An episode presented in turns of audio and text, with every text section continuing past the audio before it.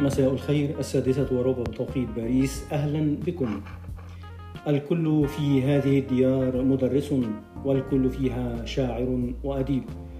والكل إن شئت البناء مهندس والكل إن شئت الدواء طبيب. والكل في علم الحديث محدث والكل في علم الكلام خطيب.